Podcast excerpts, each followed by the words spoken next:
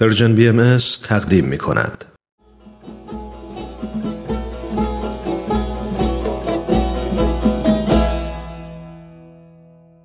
و ما امروز 12مین روز نوروز از سال نو 1398 خورشیدیه. سنتاً یعنی هزاران ساله که مردم عزیز ایران زمین این روزهای خجسته رو با جشن و شادی و میهمانی و مهرورزی و آشتی و دوستی میگذرونند.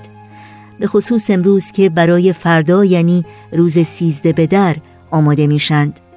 اما در کنار بسیاری از چالش‌های بزرگی که مردم ایران در این سالها با اونها روبرو بودند، مثل سرکوب، نابرابری، محرومیت از حقوق شهروندی و آزادی‌های ابتدایی مثل آزادی بیان، آزادی قلم، آزادی باور، آزادی تجمعات و همچنین فقر و نابسامانی‌های اقتصادی و غیره، وقوع سیلاب‌های بی‌امان و ویرانگر در این روزهای نوروزی که متاسفانه ده‌ها شهروند سرزمینمون رو قربانی گرفت و هزاران نفر رو بی خانمان کرد، زهری است تلخ در کام همه ایرانیان.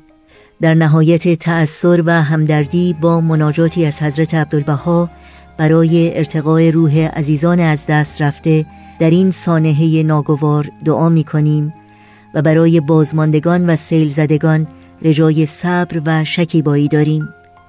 یاد شما در این روزها و در همه روزها زنده و پایدار.